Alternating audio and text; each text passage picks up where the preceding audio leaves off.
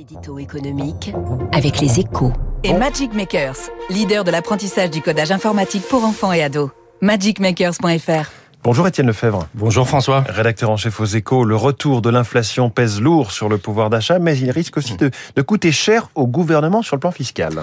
Oui, la hausse des prix a décidément des conséquences inattendues. On le sait, le premier texte de loi du gouvernement à la fin du mois sera consacré au pouvoir d'achat avec l'indexation des retraites, mais aussi le déblocage du point d'indice des fonctionnaires et à chaque fois, plusieurs milliards de dépenses à la clé. Mais un autre casse-tête attend Bercy à propos de l'impôt sur le revenu, cette fois dont le barème et les seuils évoluent chaque année avec l'inflation. Alors, en temps normal, les salaires augmentent plus vite que les prix, globalement, et c'est une bonne affaire fiscale pour l'État, car des contribuables montent ainsi dans les tranches d'imposition très progressives.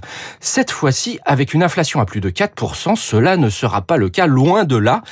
Et donc, si le barème suit l'inflation, les contribuables dont les revenus stagnent ou augmentent peu, de 1 ou 2% par exemple, paieront moins d'impôts, avec un manque à gagner important pour Bercy, un de plus. Mais le gouvernement peut aussi choisir de ne pas indexer le barème.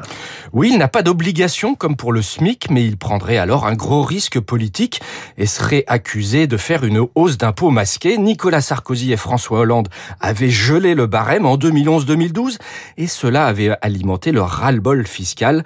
De nombreux Français s'étant retrouvés imposables pour la première fois ou avaient changé de tranche d'imposition.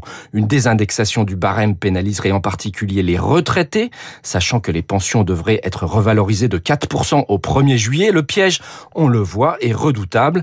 L'arbitrage est attendu pour la rentrée de septembre avec la présentation du budget 2023. D'ici là, le gouvernement espère que le pic d'inflation sera passé et que l'addition sera moins salée, mais rien n'est moins sûr. L'édito économique d'Étienne Lefebvre, votre journal Les Échos ce matin qui titre sur son interview du chef économiste du FMI, Pierre-Olivier Gourincha, et cette question de la démondialisation. Il est 7h13, où sont passés les 1500 milliards du marché des cryptos effacés en six mois?